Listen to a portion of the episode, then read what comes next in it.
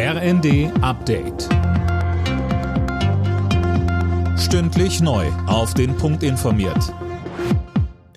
Ich bin Dirk Jostes. Guten Morgen.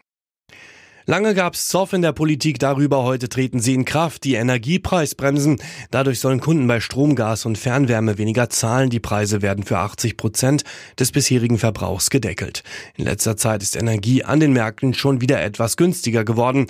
Warum die Verbraucher das nicht direkt merken, dazu sagte uns Frank Viereckel von den Leipziger Stadtwerken. Wir kaufen zwar in mehreren Branchen, aber sehr weit für die Zukunft im Voraus, damit wir genügend Mengen vorrätig haben. Das heißt, die derzeit an den Spotmärkten relativ wieder günstigen Energiepreise können wir dann erst verzögert weitergeben. In Griechenland sind mindestens 30 Menschen bei einem Zugunglück ums Leben gekommen. 85 wurden verletzt. Die Zahl der Opfer kann nach Angaben der Feuerwehr noch weiter steigen. Warum die beiden Züge zwischen Athen und Thessaloniki zusammengestoßen sind, ist noch unklar. In Deutschland fallen heute weitere Corona-Maßnahmen weg. So gibt's etwa in Krankenhäusern und Pflegeheimen keine Testpflicht mehr.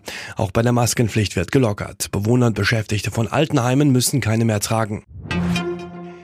Die deutschen Seenotrettungsorganisationen sehen ihre Hilfe im Mittelmeer in Gefahr. Hintergrund ist, dass das Bundesverkehrsministerium offenbar härtere Auflagen für die zivilen Rettungsschiffe plant. Daniel Stuckenberg.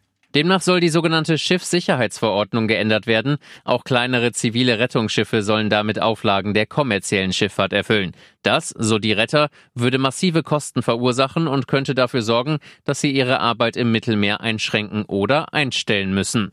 Das Mittelmeer gehört zu den gefährlichsten Fluchtrouten. Erst am Wochenende waren 60 Menschen bei einem Unglück vor Italien ums Leben gekommen.